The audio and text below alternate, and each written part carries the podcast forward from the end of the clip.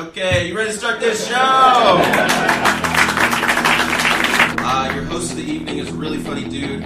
Um, I forgot his last name, but I've seen him before, and he's really funny. Uh, give it up for Mike.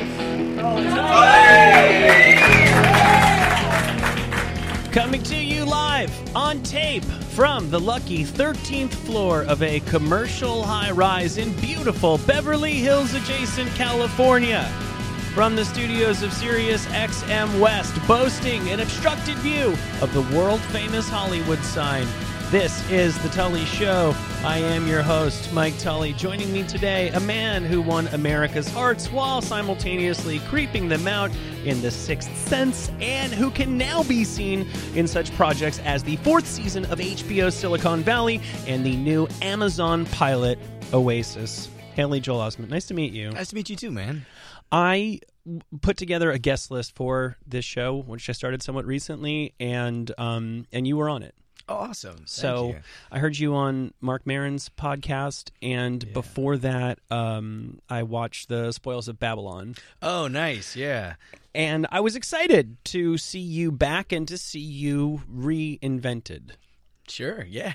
Do you feel? do you feel like a reinvented person? yeah, definitely. I mean, and uh, you know, mentioning something like spoils, I think, is a, a perfect example of just uh, um, the diverse opportunities that you have out there today. I think that's the show that um, might not have found a home, uh, you know, a couple years ago, despite all the amazing names that are on it, just because it's such an unusual concept and an unusual uh, bit of comedy. But uh, today, you can find that sort of specific audience, and you know, somebody like uh, um, uh, Matt Piedmont and Andrew Steele, who wrote it and uh, directed it.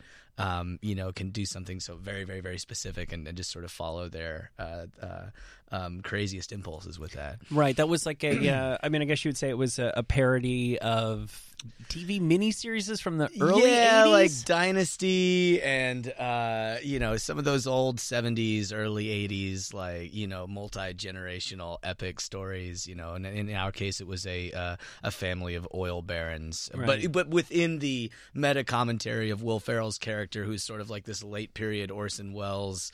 Uh, you know, when he was doing the wine commercials, It was, it- it- yeah, it was very. Uh, what was the name of it? Was it wasn't Riunite? Right. It was very much wine commercial or Yeah, yeah, yeah. No, what, what was it? We, Paul uh, we, we yeah, that was it. We sell no wine before it's time. That's right. um. So, uh, uh, well, let me ask you something about Spoils of Babylon. It, the the show parodied a specific style of um, um miniseries, but also a, a specific style of acting, which was very, very over the top. And it isn't interesting how acting seems to age in the same way that music does. Thing you know, listen to the Beatles, still think they're great, but you can obviously just tell. Any idiot could tell it's like recorded in the '60s. Theoretically, in acting, you're trying to act like a person. You're trying to act natural, and yet it seems like inevitably there will be affectations that you put into your performance that people will look, be able to look at in 15, 20 years and go, "Oh man, that's that's so Ben Stiller 1990 right there." Is it inevitable that acting uh, uh, is affected and and, and and and therefore ages? Oh yeah, I think, uh, and you know, comedy as well too. Like what's funny, you know, in a certain period is going to change over time, you know, and you can get a saturation of, of one type of, of way of making people laugh, and you have to sort of strike out and find new ter- territory, I guess. But with just with performances, um, yeah, I was watching uh, Apocalypse Now over the weekend, and like, despite you know how much everybody knows about the behind the scenes stuff with that movie and everything, like you can still get lost in it when they're you know actors like you know Duvall and Brando and Martin Sheen, like even knowing all of the backstory really well, you can still um, get sucked into those performances just because of how good they are. It's so. an amazing magic trick. Yeah. That these people were so intimately familiar with that we've seen impersonating other types of human beings, we can still Yeah. lose ourselves. and just all the trouble that Brando put them through, and it's Right. like, well, it it, it, it always you know it, it turns out to be something great. well, know? and so uh, so appropriate, um, given that they were essentially filming an adaptation of Heart of Darkness. You have Yes. the, the, the the meta, which I'm not sure if I'm ever using that word correctly, but I think I might be here. In it, it's a book that's being turned into a movie about somebody who goes into the jungle and goes insane because of being there, and that's exactly what happens to this project. Yeah, exactly. and uh, uh, initially, when it was a project uh, that uh, George Lucas was on, and and uh, when they were planning it in the early '70s, when the war was still going on, their first crazy idea before the studio told them no was that they wanted to go to Vietnam while the war was going on and shoot it documentary style. Um, which obviously they uh, didn't end up doing. Yeah, but you know, tough yeah, it's- to get insurance on that. yeah, I think that might be a little bit difficult, but uh, yeah, it's it's um, you know, and Brando hadn't read the book when he got to the to the uh, to the set. It had Coppola had to read it out loud to him on the set while they sat around not shooting. So yeah, It's got to be great to be talented enough to get away with that sort of bullshit. Oh sure, yeah.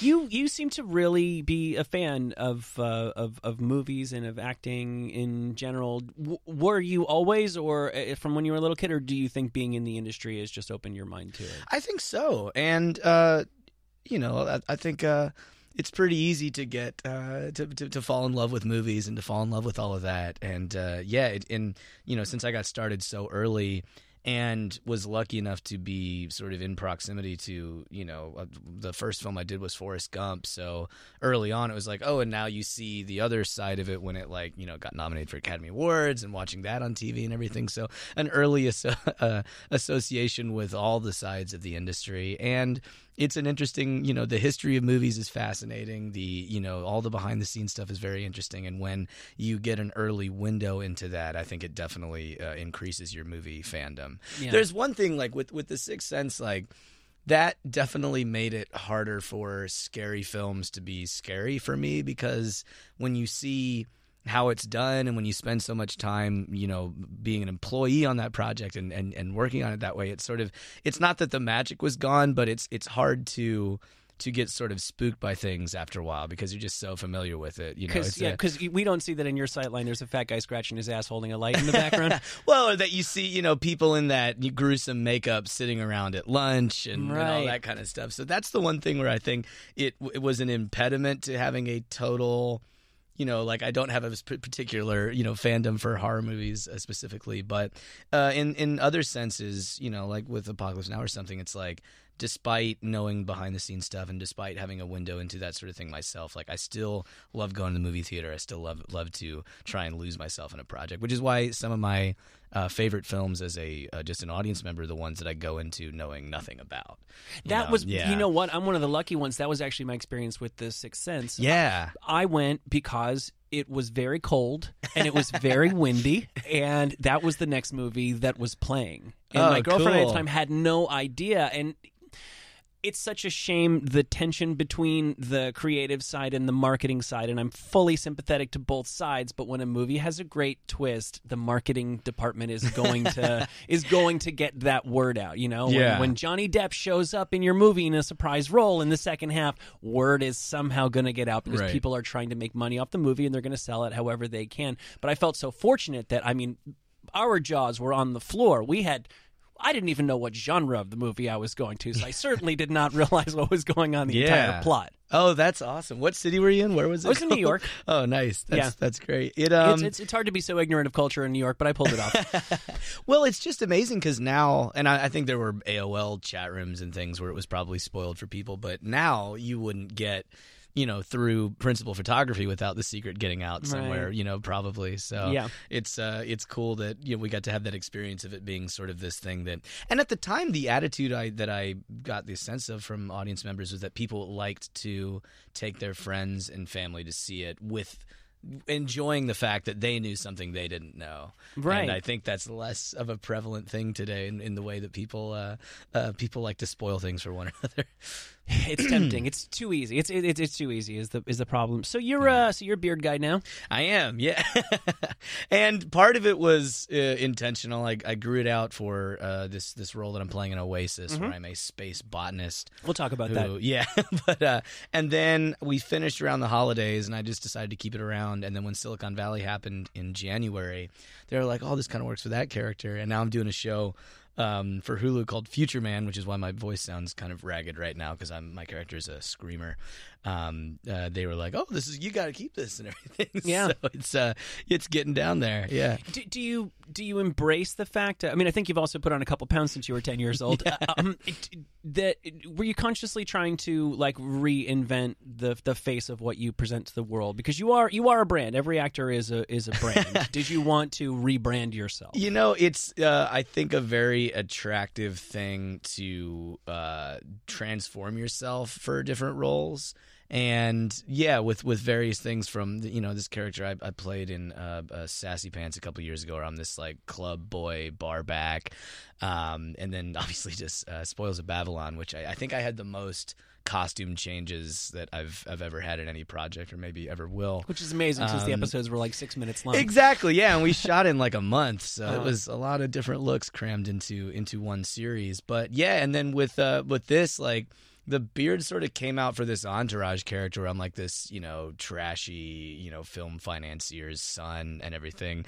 And then when you achieve a certain look for something, it it you stay like that for a couple months for the project, and then in the meantime, like with this, it sort of snowballs where it's like, oh, and then for the continuity for Silicon and con- continuity for this. So I think uh, you know whenever uh, the road ends with Oasis or something, which is what the beard and all that is initially for, I'm like, I'll have to try and find a new way to reinvent myself because it's nice because I just as an actor, you want to say, you know. Have this thing where you look back over, you know, years or hopefully decades and go like, look at all the different, you know, pieces of the puzzle, all the Right. different roles. yeah, it's like looking at baseball cards Yeah. from the seventies. All Sure. right, that's what guys used to look like. You're a huge Yeah. baseball fan. Yeah, yeah, that's a uh, big Dodger fan. Yeah. Uh, I'm a lapsed baseball fan. How, how do you how do you do it, man? Um, I, well, I'm I mostly focus on the Dodgers. Like Yeah. I'm more and more like I'm not to the point where I can play fantasy baseball. Most of the guys that uh, you know that I'm old friends from high school and everything who are really really into baseball can do a couple leagues, and I don't have a broad enough knowledge of the rest of the teams in the league to really do that. But I'm starting to get there, just because you know I'll find a way to keep up with the Dodgers no matter where I am. I mean, in, with Oasis, we were in uh, Cape Town, which was the worst possible time difference because you know it was the playoffs when we were there and like the games would start at like three o'clock in the morning and you'd have work at seven o'clock in the morning and I just like for important games I'd go to bed at seven and wake up at three and then go to work at seven and it was just, And you'd watch uh, them live. yeah yeah as much as I could you know Have you ever timed? I seriously think in and I, I loved I loved baseball so deeply. you're for- you're New York, uh, New York originally or Yeah, yeah, some so- Mets or Yankees Well, I'm I'm a Yankees fan, Yeah. and um, I, I and and I don't apologize for that because you don't have to if you're Um, from New York well, because I was uh, I became a Yankees fan in 1985, and in 1986 the Mets were the toast of New York, Yeah. and now 70 years of championships didn't mean a goddamn thing to an eight year old. all I knew is all my friends had Lenny Dykstra and Keith Hernandez and Dwight Gooden and Darryl Strawberry, and I had. Uh, uh, Butch Wynegar, Yeah. you know. so, so I, I felt like I did my hard time. So, uh, I, I th- when you really live and die, like when you cry at baseball games, the, the Yankees were not a very good team. So I felt like I had done my time by the time they found success in the Yeah. mid, in the mid '90s. But what I find now is. I mean, I I literally think they might spend more time scratching themselves than they do playing baseball. Well, I liked, and again, I'm not as, as up on them as I am my own team, but it seems like they were they did some good work last year, sort of, you know, uh, getting some good young guys Yankees? around. And yeah, I thought so. I like- follow them. I follow, see, I follow them like I follow a stock now. I read about them. I read about them every day, but I don't actually need to go down to the trading floor and see what's what's going on. I, Yeah. uh, I they the Dodgers visited them on the road last uh, July, I think, and they had some road. Or no, it was early September, and uh, it was a really great road trip. And there's this group of LA fans called uh, Pantone 394 that do mass road trips, and so they had brought all these huge, like section size banners that said LA on them, and everybody had a different backpack. And so, like in the early part of the game, when the camera would be over there, they'd unfurl over the whole section like this big LA thing, and I was like, all right, like Good for them. it's a pretty cool thing to do. they probably got that idea from uh, Japan. I don't know how much time you spent over there, but that's I've actually been a lot, and baseball over there is fascinating and Yes. awesome. And And, it's fan- one of the the great that- things about yeah. the Dodgers is that we were pioneers in bringing players from from other countries. You know, early on, yeah. we well, well, Fernando. Going yeah, way Fernando, and now with uh, Urias and, and Puig and everything, like we have some really cool narratives with that. But yeah, look, great, great, great players in Japan. Um, so I don't want to uh, belabor your past, but I want to get everybody up to speed for anybody who doesn't know with everything that's happened to you in the last twenty years or so. Uh, so, uh, so.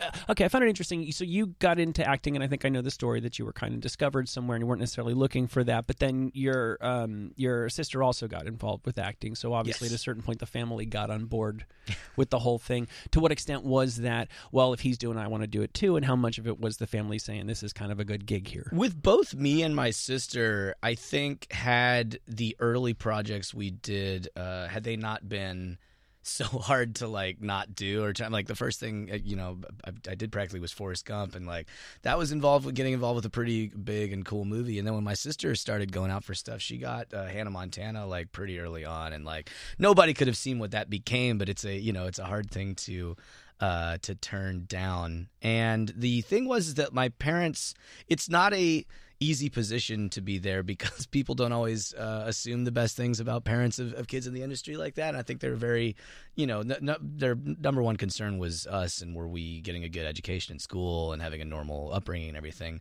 But, but you know, with just the risk of getting involved with the industry, their position was always you're going to finish school, and if it's not fun and you don't want to do it, you can quit tomorrow. So that was always it was such a relaxed thing for me and something I enjoyed doing so much that by the time I got to high school and started uh, looking at colleges and figuring out that and everything, I still I didn't have a clear idea of like, well, I'm going to push this hard, or like when I turn 18, I'm going to you know go out to you know looking for these types of roles. And in fact, I did the opposite of a you know shrewd business decision. I went to New York and went to college for five years and didn't really come back to LA for any meaningful period of time until like 2013, I would say. So um, it always, for me, was on the path of an artistic pursuit. And my dad uh, uh, ran a theater on Santa Monica Boulevard in the 80s and uh, was a theater trained actor and everything. So his. Um, influence on me was always towards the craft and everything and not for any sort of specific and certainly not looking for fame in any way i think that's one thing that um, is uh, constant in our family is that none of us are too interested in being in the public eye too much. Well, yeah. you've chosen a terrible, a terrible field to pursue that that dream. Well, it's it's tough because, and I, I think you see this with a, with a lot of uh, actors in the industry, is that you love what you do, and what you do necessitates this side of it, of, yeah. you know, of press. yeah. What about this? Why did you agree yeah. to do this? What do you get out of talking to me right now? Um, well, it's it's you want to go and support the projects that you're doing, okay. and and it's particularly like with Oasis, like it's very clear cut now it's based on you know uh, mm-hmm. uh, how many people see it, the reviews that they give, and everything. And you know, it's the I certainly prefer this to the way that junkets used to run when everything was three minute television spots. Like this is a lot more uh, interesting and rewarding to me, and I feel like people probably get more out of it than the standard like five question television interview that used to happen back in the day. Yeah, like you know you, you get a conversation. You were saying you you heard me on Maron and everything. Like that's the I think what people uh, like to get these days is a little bit of a you know more involved look at somebody. So right, yeah. yeah. Well, the the the um the technology is such that people you you know, can actually get across as a human being. Yeah, and just like you, you with I mean it comedians I feel like pioneered this sort of stuff with all those podcasts is now that I have hours and hours and hours of just listening to these conversations and everything and you really feel like you know somebody yeah um, more than you might an actor and so for me as an actor there's a balance of uh, um, like I'm not going to start my own podcast or anything because there I like for it to be the fact that when you go and see me in a film or something, um, it's not too distracting that you know all this about me. You know, right, that goes right. back to what we are saying about a look, about mm-hmm. you know where you live geographically and everything. It's always trying to to still be secondary to the necessity of the role. Yeah, you got to limit yeah. the supply of you that's uh, yeah. that's out there. Okay, so you went away to college. Um, I have to imagine you you left potential really good roles on the table to go away to college because you'd been in a string of prestige pictures. Yeah, and and that kind of started in high school just because to apply to college now, and I, I, can't. I mean, that was ten years ago. I can't imagine how, how much harder it is for kids these days. Um, but you know, the last two years of high school in particular is a ton of standardized testing and getting the college stuff ready and everything. So I didn't really work the last two years of high school, and when I got to uh, college, I ended up choosing NYU part of the um, appeal of that was that they were very much like, we'll work with you if something comes up that you want to do. Um, you know, they did allow me to take a leave of absence to do a play on Broadway, and I made one other film when I was there. But by the time I got halfway through college, I didn't really, I wasn't looking for auditions. I wasn't doing that because I'm like, I will be in school forever if I don't do this now. And as much as it can be, you know, a thing where people, you know, you're not going to be at the top of anybody's list if you aren't even living in LA and, you know, are gone for four or five years. Um, there's only, you can go to college anytime in your life, but there's a special sort of opportunity to do it at that age. Yes. The people that you meet, the, unique opportunity uh, to really sort of figure out what it is that you want to do. And the answer for me came back to this. So Yeah. Uh, um, I, I, I read you say something that I found sort of interesting. You said that in the acting program you were in at NYU, there were some um, some young stage actors who were as accomplished, if not more Oh, yeah. accomplished than you. Whether or not that was your intention, that's probably exactly what you needed was to not be the big cheese in a room because it's it's it, there's no way around it. It's it's weird when a kid has more power than a kid ought to have. Yeah. It's kind of similar. It's frankly, it's kind of similar to a girl that's just like insanely off the charts, charts gorgeous. she never really gets to interface with the world in in a realistic sort of way. You know, I think about um, you know, Frances Bean Cobain. I mm-hmm. follow on Twitter. I follow I think I follow her too. Yeah. She's a pretty good follow, yeah. but, but that's crazy. I follow her because she's, you know, Kurt and Courtney's kid.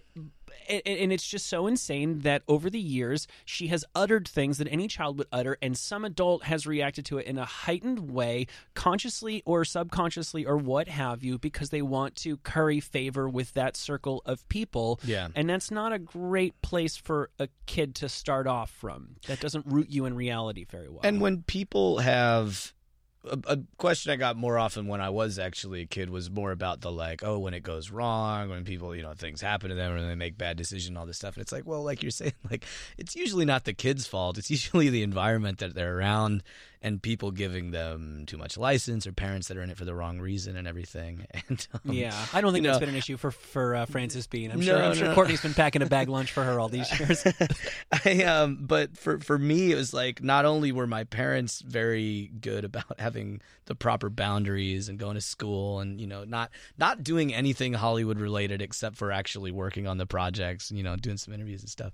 But um the directors that I worked with and the the set environments that I was on because just now watching movies and, and reading things you hear about even even uh, you know Stanley Kubrick one of my favorite artists of any kind the way that he directed children was not being straight with them necessarily but sort of like sort of manipulating things out of you. And you saw that happen with a lot of performances. Even great uh, kid performances were done in a way where it was sort of manipulating something out of them. And all the directors that I worked with were the opposite. From from Steven Spielberg and Night Shyamalan it was it was the same process of first we sat down in rehearsal and went through the script and were you know talked it through and that made such a big difference in the way that I remember it the way that it helped me build on what I learned then in how I do performances now and that uh even at that time it was learning about the craft of acting and learning about the craft of movie making and not like how do we get this out of a kid right? Don't just tell him his dog died and then roll the cameras. yeah yeah that's a surefire way to get some tears Yeah, you'll get tears Yeah. every single time. do, do you feel like I feel like the, most really um, kids who come across very well on camera when they're very very young, it, it can't be craft. There's only so much craft you can have when Sure. you're. so- You kind of just have to have like a neck. Like Yeah. in retrospect, Gary Coleman had a had a neck when he was a little kid. Uh, To what extent? wh- When do you think you started to turn from somebody who just had a knack on camera to somebody who had technique on camera? Um, God, I don't know. Cause, and one thing actually, one of my my uh, teachers at uh, at ETW at NYU said was a lot of the exercises that we work on, you know, these experimental techniques, very you know complicated stuff. She'd try a lot of her stuff on her five year old first, and because it's like you could call it an act, but it's also like kids don't. Um, they aren't so concerned that with self awareness. I guess you're not policing yourself. You're not. They don't care sort about of being wrong. editing yourself. No, it's total freedom and play, and the best performances out there. are, You know, even if you have technical strictures, even if you have certain, you know, you're playing an accent or whatever. You know, there's always going to be a camera around you have to be aware of. You are always trying to get to that sort of childlike place of where you can. Uh, not filter what's coming out of your imagination. That's how you get like those really, really, really good performances. Is when you can get to that point. You Yeah. and you feel like you can do that pretty consistently. I try. I always try. yeah. I mean, How there's- often do you feel like you get? that? How, I- how close do you? How close are you to the kind of actor you want to be? I oh I think the great thing about it it's it's like playing an instrument. I will try to be improving if I make it to my 80s. You know that Mm, I See, I everybody will. says that, but I've been as good as I am at guitar for like 15 years now. well, I mean, but that's uh then it's like how much are you willing to subordinate the rest of your life? Yeah, not very to much. That, Not because, very much, Because it's like do- you also want to be like a normal person Mm-hmm. who isn't you know as great as it would be to play guitar. I, I play too, 15 hours a day. to break through those boundaries, you have to start de-emphasizing other parts of your life. And most of us want to have families and friends and Yes. hobbies and watch baseball. Yeah, so yeah, yeah. that's and that is the. Uh, I, there was a this is sort of different, but it was uh, something I was reading. Of, uh, it was it's like the one year anniversary of Prince's death, and I forget whether he was. It was I think it was Madonna, but like he went up to her and it was unclear whether he was messing with her. But he's like, you know, did you ever try writing a hit? And it's like well, it's kind of an unusual thing to say to that person, but then it's like, okay, you can always push yourself farther, and the question is how how far are you willing to go to do things like that? I thought that was a really you know interesting thing for him to say. Well, that's a really interesting. I mean, specifically when it comes to music, I've heard a lot of people say you can't you can't try to write hits, but you can't tell me Madonna didn't just sit down and be like, "Right, here we go. It's called Material Girl, and I'm going to be a huge slut in the video, and it's going to be huge." or the, or the you know the the universally admired uh, class. I mean, Jimmy Page spent years and years and years in you know being a session musician, learning all this. Stuff. I mean, there's there's a lot of just elbow grease that goes into that stuff. There's obviously natural talent and all these things, but also the really great people. Sometimes you're like, oh yeah, they spent year. The Beatles spent years and years and years honing all that stuff. yeah, the And- Germany years, yeah. right? The meth years. Yeah, that's true. Yeah. yeah. Yeah, a lot of elbow grease and a little bit of methamphetamine does help at a certain point in your career if you're young enough to, to recover from that. Um, you had a a, a car crash and a, a DUI and stuff like that. 2006, Yeah. Um, how did that? It doesn't seem like you, No, and uh, but also, and yet it could have been any of us. I mean, it's uh, it's definitely the was the worst mistake of my life, Mhm. and it was just a you know bit of being. It was right at the point between the summer that high school ended and college started, and you know just being a stupid teenager ready to go you know to college and everything, and it was a terrible uh, selfish thing in, in LA because you're a teenager and you want to go across town in Los Angeles to something or you want to do something and you also want to party and uh, you know Yeah, made- no mass transit, decision. right. no Uber would have would have liked that back in the day That would have been a very different story. that's I mean there's a lot of complicated things with Uber but I think everyone can agree that that's one good effect that it has is that you never have to drive anymore right. yeah Um, so does that make you? Um, that doesn't make you like you don't need to quit drinking just because you crash your car when you're no you're but but it sh- it shouldn't take that intense of a lesson to learn that but Yeah. it certainly was a pretty clear like never ever ever do that again right, right, right. and um uh I'm and in a way, especially because no one got hurt but me. I'm glad that it happened then, so that it wasn't something that bled into you know getting older and thinking that that was okay. It's never okay, and it never was, and uh, that uh, was made very clear to me. Yeah, yeah, yeah, yeah. Yeah. yeah, well said. Um, do you uh, do you do drugs at all? No, I'm not not really into that. I I support uh, a progressive policy with them. I Mm-hmm. think California and Colorado and all that is all great, but I'm not. I wouldn't call myself too much of a drug user. Yeah, you don't strike me as one. yeah. Okay, so I want to ask you about about Oasis, and I, I watched I watched the pilot, um, and it's great. Thanks. And the way that the Amazon thing works is they ma- and it's cool. They make a bunch of pilots, and then people get to vote, and the, the most popular ones get turned into TV shows. Yeah. Isn't yours kind of a sure thing? It those sets could not have been cheap. I can't see how they would spend all that money on one episode. Well, it's the, a lot of that goes down to uh, our amazing director and cinematographer and set designer. We got great, great people um, working on it. So it was cool to physically be there, but also when I watched it, when they finished everything, it was like, wow, that looks even better than it looked to the naked eye. Like they But really. you, were filming on location in in South Africa. Yeah, yeah. Uh, we did all our interiors in Cape Town, um, which is where a lot of things are shooting now. They just got finished with The Mummy and uh, Dark Tower and all this stuff. Like a lot of production is going there.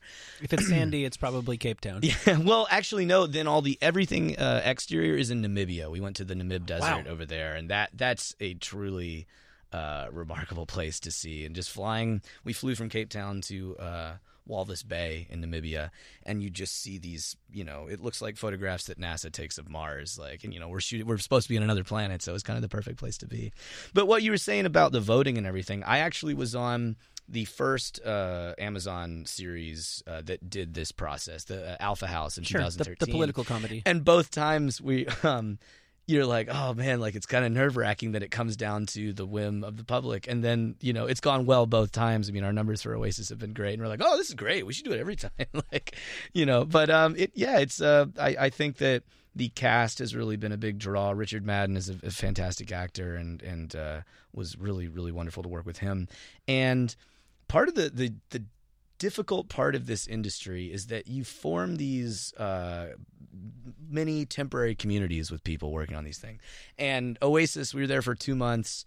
Uh, actors from you know uh, Europe and South Africa and, and, the United States. They sent all you guys over there for two months. Yeah, the, fi- the fix is in. I mean, you're picked up. This is uh, obvious. well, this I do obvious. not. Well, I'm not, this is wood, and I'm Yeah. knocking on it. but uh, but part of the reason is like I want to see what happens in the show, and it's also like I loved spending time with these people. We made such good use of our time. Uh, uh, Maureen Sebastian, who plays my boss uh, on the uh, space station, uh, was really great with sending out an email with all of our options for the weekend, and then we'd hire a van, and we went to the Cape of Good Hope and saw the penguins and saw the safari park and everything. It's just a, a really fast paced, uh, wonderful time down there.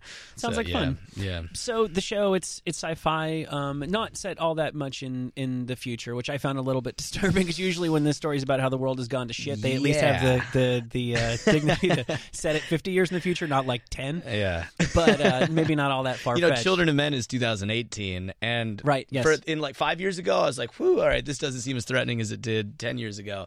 And then last year, it's like, "Oh man, like now it seems really Well, it's really in play. It seems to be in play Yeah. is the problem. Um, so Yeah. it's been said that that uh, science fiction or things set in the future are always really about the present. So, what do you think the show Oasis has to say about the present? Sadly, it does feel inevitable that in some way, shape, or form, the quality of life will diminish for most people on on Earth, just because uh, we haven't managed climate change pretty much at all. Yeah.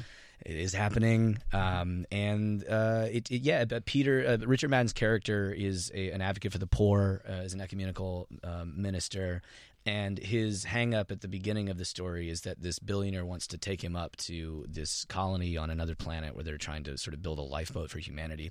And Richard's character is against it because he thinks it's a, you know, a lifeboat for rich people and that most of the people who are bearing the brunt of all the, you know, famine and drought and starvation of all of that are, uh, are the poor.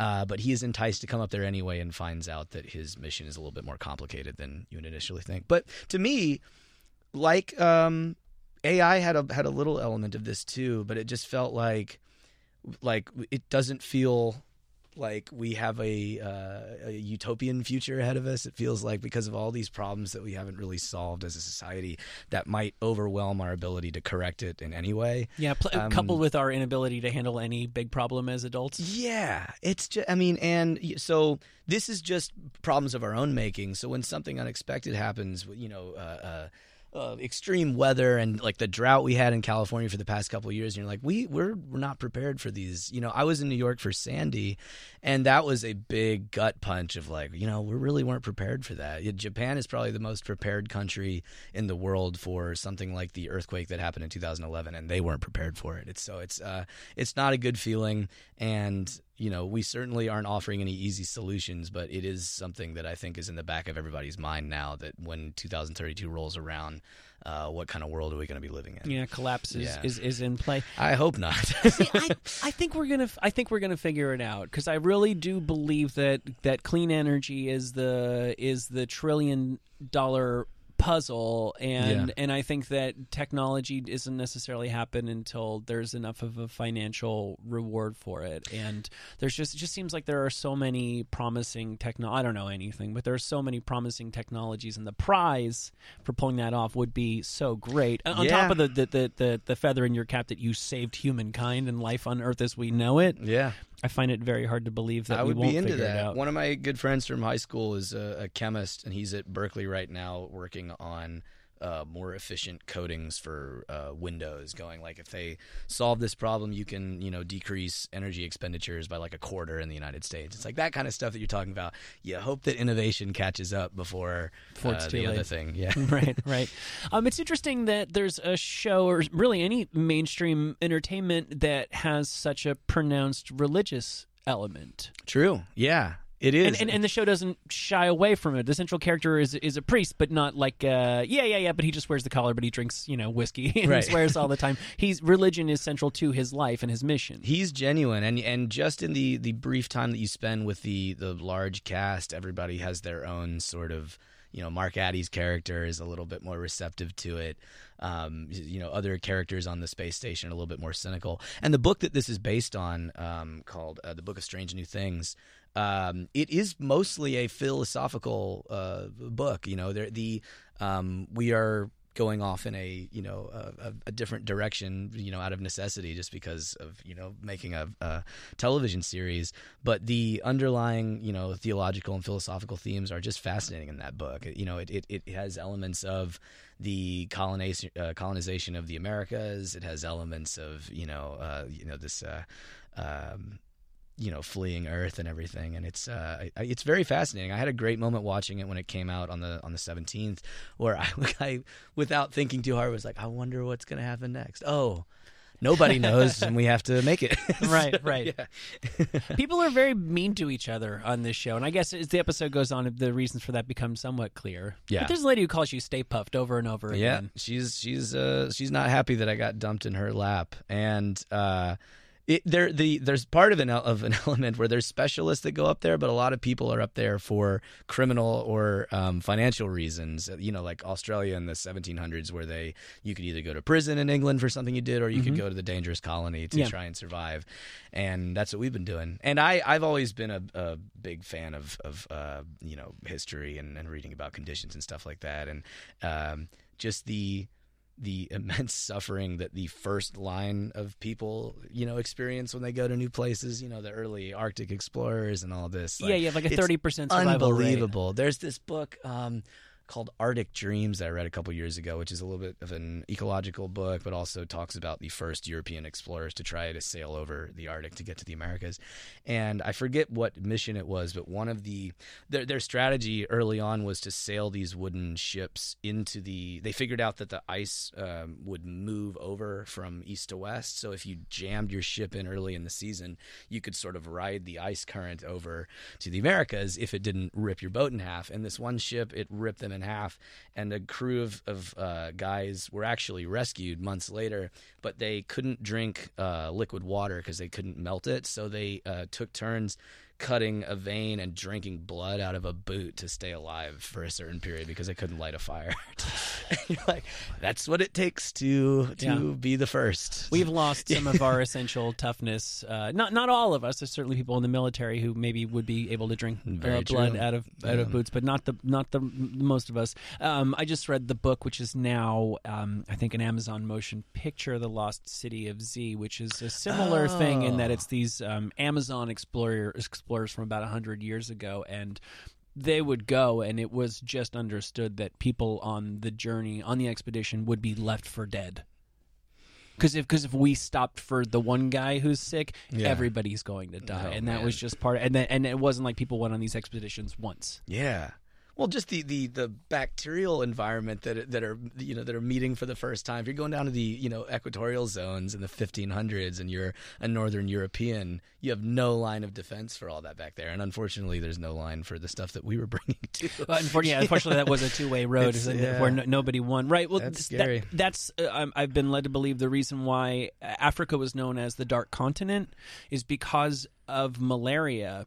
European map makers were only able to get so far into Africa and then before they died. So they had a drawing of the outside of it. They knew they knew exactly what the outside of it was, but nobody could map the inside of it because everybody died when they went in. So Yeah. on maps they would have the t- the topographical details of everywhere else, and then Africa would be the dark continent because they didn't know what was in there. Man. Yeah. Yeah, the uh, uh, uh, mosquito has killed more human beings than even human beings have killed. It's the greatest killer It's crazy. known known to man. I got a bunch of shots going down there. Uh, you know the standard procedure when you go, and the uh, uh, doctor that I went to in New York had this huge wall-sized map uh, that had been drawn by Dr. Seuss that had this cartoonishly evil mosquito and the maps of all the malarial regions of the world. And it was like this crazy thing hanging over there.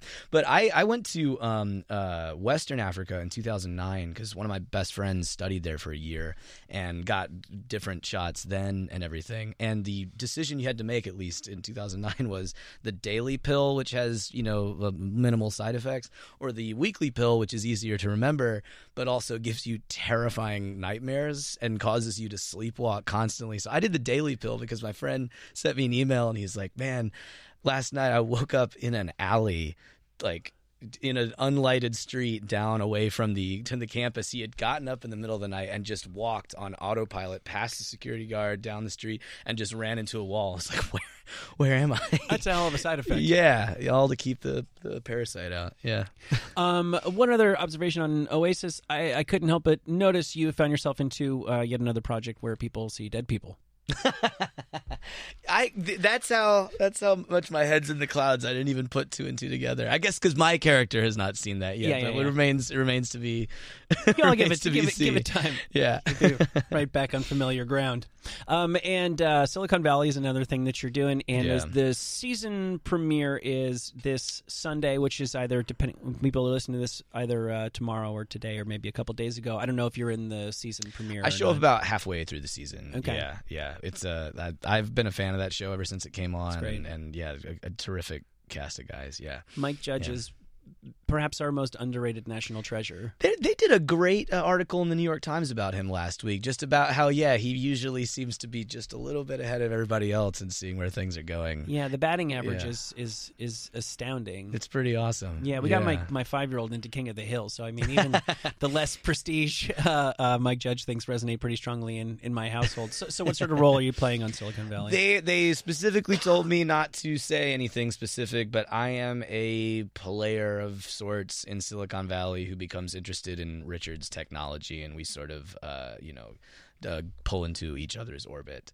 So Okay. I don't even know what happens in the episodes that uh, that, that I'm not in this season, but I'm very excited. the The trailer they put up is hilarious, and I mean it's so funny because I love all of Thomas Middleditch's stuff and you know Kumail's stuff they do on you know Comedy Bang Bang and all that stuff. Like the the the scope of their and TJ and all those guys, like the scope of their comedy is so so much fun. So yeah, Kumail Yeah. is one of those people who can phrase um, any any sentence in a way that can make me laugh. yeah, you know, and his Twitter is so great because he can write normal, straightforward English, and I hear it in his voice, and it also makes me laugh. He seems like he's he, he's he's he's grown uh, blown up a lot recently. Well, yeah, he's got that, that film that uh, he and his uh, wife uh, Emily uh, Gordon did, um, uh, The Big Sick, which is coming out in July. That was a big smash at Sundance. So, yeah, Yeah, yeah, yeah. No, he's incredible. I, it, there was a movie, uh, Hell Baby, that he was in. It was not a terrific I didn't see movie. that. I wouldn't totally recommend it, but the best part is he gets very, very stoned and tries to pull a, a van or a car out of a parking spot and just repeatedly, very, very slowly rams the car in front and back over and over and over again, as only Kumail can. Um. So, uh, you were on Eric Andre's show. Yes, I was. Were you not in on the joke? No, I've I'm a fan of the show. Okay. so but How, do, how how the hell do people go on there who aren't in on it? I it's incredible to think of because even knowing who he is and being a fan of his, they they do a great job with uh you you don't meet anybody before Mm-hmm. you go to a green room and then they lead you around to a different studio which in the summer of 2015 they were not air conditioning so it was like 100 degrees inside he later said that he didn't shower the whole season so I that remember he smelled that. really bad Was that the like- Katt Williams hair season? yeah, yeah, Oh yeah. goodness, yeah. And the, the the best thing is I'm going on going like it, like you don't you just go and roll with it and everything. And even I was surprised because one of the first things he does, he I don't know if this uh, made it into the episode, but he pulled a gun and shot somebody, and this hot shell casing like fell in my shirt and like burned me, and I was like ah, like it was, got off to a really really good start. So, Yeah, yeah. I heard that they go if they know that the guest is in on it, then they're like, okay, They'll well, go then, hard well, on then you, the yeah. only thing that we can do is to go even further than the guest thinks that we will. Yeah. go. yeah, it's it's Yeah. terrific. He's also a uh, a national treasure. Oh my god, yeah that that thing at the the GOP convention last summer. Oh, I didn't see it. Oh, you got to watch it. He went to an Alex Jones rally and like got up on stage and was messing with Alex Jones in a crowd of people who you're like, this is really dangerous. Like, Yeah. like he's he, he, he's that that that kind of person. Um, it, where I, I, I think he's prepared to get beat up over it. I think so. Yeah, I think he kind of weirdly kind of wants to to get- such painful things. like, Yeah. yeah. Oh man, he's hilarious. so you are um you're developing some material of your own, some projects of your own. Does that mean writing? Does that mean finding things? Yeah, yeah, a lot of writing, and uh, um, I wrote some stuff in college that have been have been developing over the years, and um, now it's just more like I used to write exclus- exclusively for uh, for films, and now it's I think that there's a much bigger market in series and everything. So it's been adapting certain ideas to turn them into uh, something that could uh, go on one of these new platforms and everything. Right. There's less and less Yeah. movies and and and, exp- Yeah. and, and exponentially uh, more outlets for television. Yeah, I, I regret that the market for movies has gone from a whole lot of different things to the very giant and the very small. Like that, that mm-hmm. middle part of the industry has sort of been carved out by economic and, and that was the but- best part, if you ask me. Yeah, It yeah, Never you- really a, a like I grew up in the '80s, and and and the, most of the classic '80s movies, like certainly there is, you know, Raiders of the Lost Ark and stuff Oh, yeah. like that. But all of the take all the John Hughes movies and stuff like that. Those sorts of things don't get made mid-budget Yeah. movies that don't have necessarily a built-in audience. That's a new idea. Like Right. that's that's what I think. I think. But I think the audience market is out there for it. It's just hard to to quantify it in advance. and it's hard I to think. get them to go to the theater, which is part Yeah. of the issue. Even though I think you and I both agree, there's something. It's the closest I get to to experiencing religion. Really, It- you know, it's it's it's it's a. I know it's I know it's a cheap magic trick. You know that they just the music kicks in and they're they're manipulating you a million different ways, but you just have this group um uh emotional experience sitting in this dark room and i i don't i don't there's a lot of movies that i see because I, I have a kid i don't get out to the movie theater as much as i would like to that I, the movies don't really strike me and i can't help but wonder if they would not have struck me more if i had seen them in a darkened room Absolutely. I saw uh, Get Out in the middle of the day with nobody in the theater, Mm-hmm. Yeah. and it was not as fun as going to a crowded theater late at night with a bunch funny? of people. I mean, we're talking about horror movies. Like, it's pretty darn important to have that. Comedies and horror movies, you, it's it's can be a huge uh, huge boost to have a full house. Yeah. you know. And I, I'm I'm guilty of this too now. Is where I, I I'll stream a lot of stuff. It's just it's just so easy, and you're like, I just hope we don't lose it entirely. I hope you don't see movie theaters shutting down so much. Like. right and how far can this go will, will my son consider it normal to watch movies on his phone Well, and first run, like that's the the big thing now. I don't know what's going to happen where like they'll make a deal and you can just you can get it the day it comes out. So there'll be no you know Mm-hmm. Right. uh, forcing people to go see it and stand in line. Right. Yeah. So so what is uh, what's the closest to would you say happening of stuff that you are personally trying to develop? How far along are you with? uh, Um, there's stuff that I'm finished with. I basically, uh, it, and it's it's a, a problem I don't mind having. Like it's just been I've been too busy doing these shows to really spend the time to uh, get it ready to pitch. And also, there's a thing of that you want to um, uh, come at it with a little bit more having stuff. You know, being coming out already. Like, you know, if I tried to make this stuff when I got out of college in 2012, I don't think I would have found too many open doors to that. oh, that's you know, interesting. But when you, yeah. but you're on Silicon Valley and the Amazon stuff show, like that. You want to like look at your script. Yeah, I mean, the, it's it's it's clear that it's easier to get something made if people are familiar with your some of the other stuff, and so you want to build up that because the it's the thing with like especially with a lot of the college stuff, like it's uh it's not autobiographical or anything, but like it's stuff that comes from a very personal place. So I'm like, I want to do it when like you know I'm I'm ready to do it the best that I can. Yeah. Right.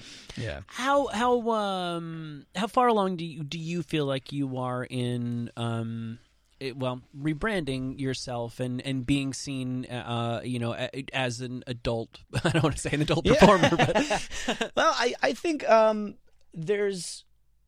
It's hard to say. It's hard to say that about yourself because I know where I was as an actor in college mm-hmm. and after college, and now the things that I'm that I'm working on and everything. But it's hard to know exactly how much that translates into an audience's idea of you. So I'm very happy with where I am right now, and I like Yeah. these things are all going in, in, in the right direction. Yeah. but it's uh yeah, I'm not sure. I think you you only know a little bit after the fact of like how people respond to it. Right, So right. this is a nice moment right now, having these three different shows come out, and the Yeah. characters are pretty different, and uh, you know, and you were saying like, what do you get out of uh, doing press and everything like that. It's like there was one round of doing it when Spoils of Babylon came out, when Entourage came out, which is like the first time I'd talked to you know media outlets a lot in you know eight years or so. So it's you know that's part of the the uh, uh, path of doing things as you go and you reacquaint yourself with people. And now, like this interview and the things that'll come later in the year, it's more sort of talking about the present and the future and everything. Right, So, right, right. Well, yeah. I, I I love what you're doing because I mean, you're just it's inevitable. You're good at what you do, and you and you're in um uh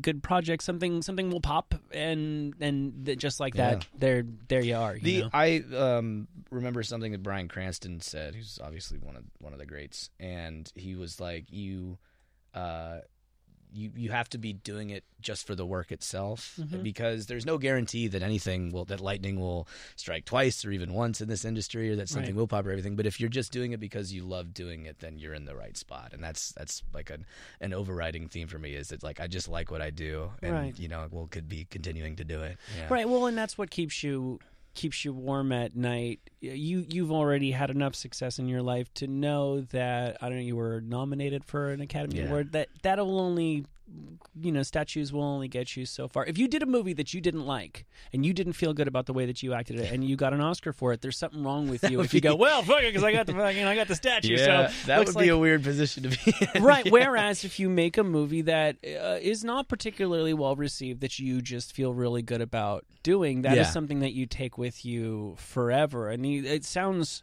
trite, but it's it's so incredibly true, and it obviously doesn't just apply to entertainment. That um, you know, the, the the work has to be its own excuse for being, Absolutely. or else, or, or else, I don't even know how you keep showing up. Yeah, yeah, it would be difficult. Yeah. Yeah. Well, that's all the time that we uh, that we have. I have to let you go. Um, thank you Thank you, man. again. It was really nice to meet you. It was nice to meet you too. And uh, Silicon Valley will feature you uh, later on in the season that debuts on Sunday. In the meantime, everybody can watch the Amazon pilot for Oasis, which is just free. Yeah, you don't need a Prime membership, and and thanks to everybody who uh, will see it or who already seen it because uh, we are very encouraged. Yeah. Yeah, yeah. No, I think I think you guys are going to be just fine. All right. well, Thank you thanks very a lot, much. man. Nice Talk to to you. soon.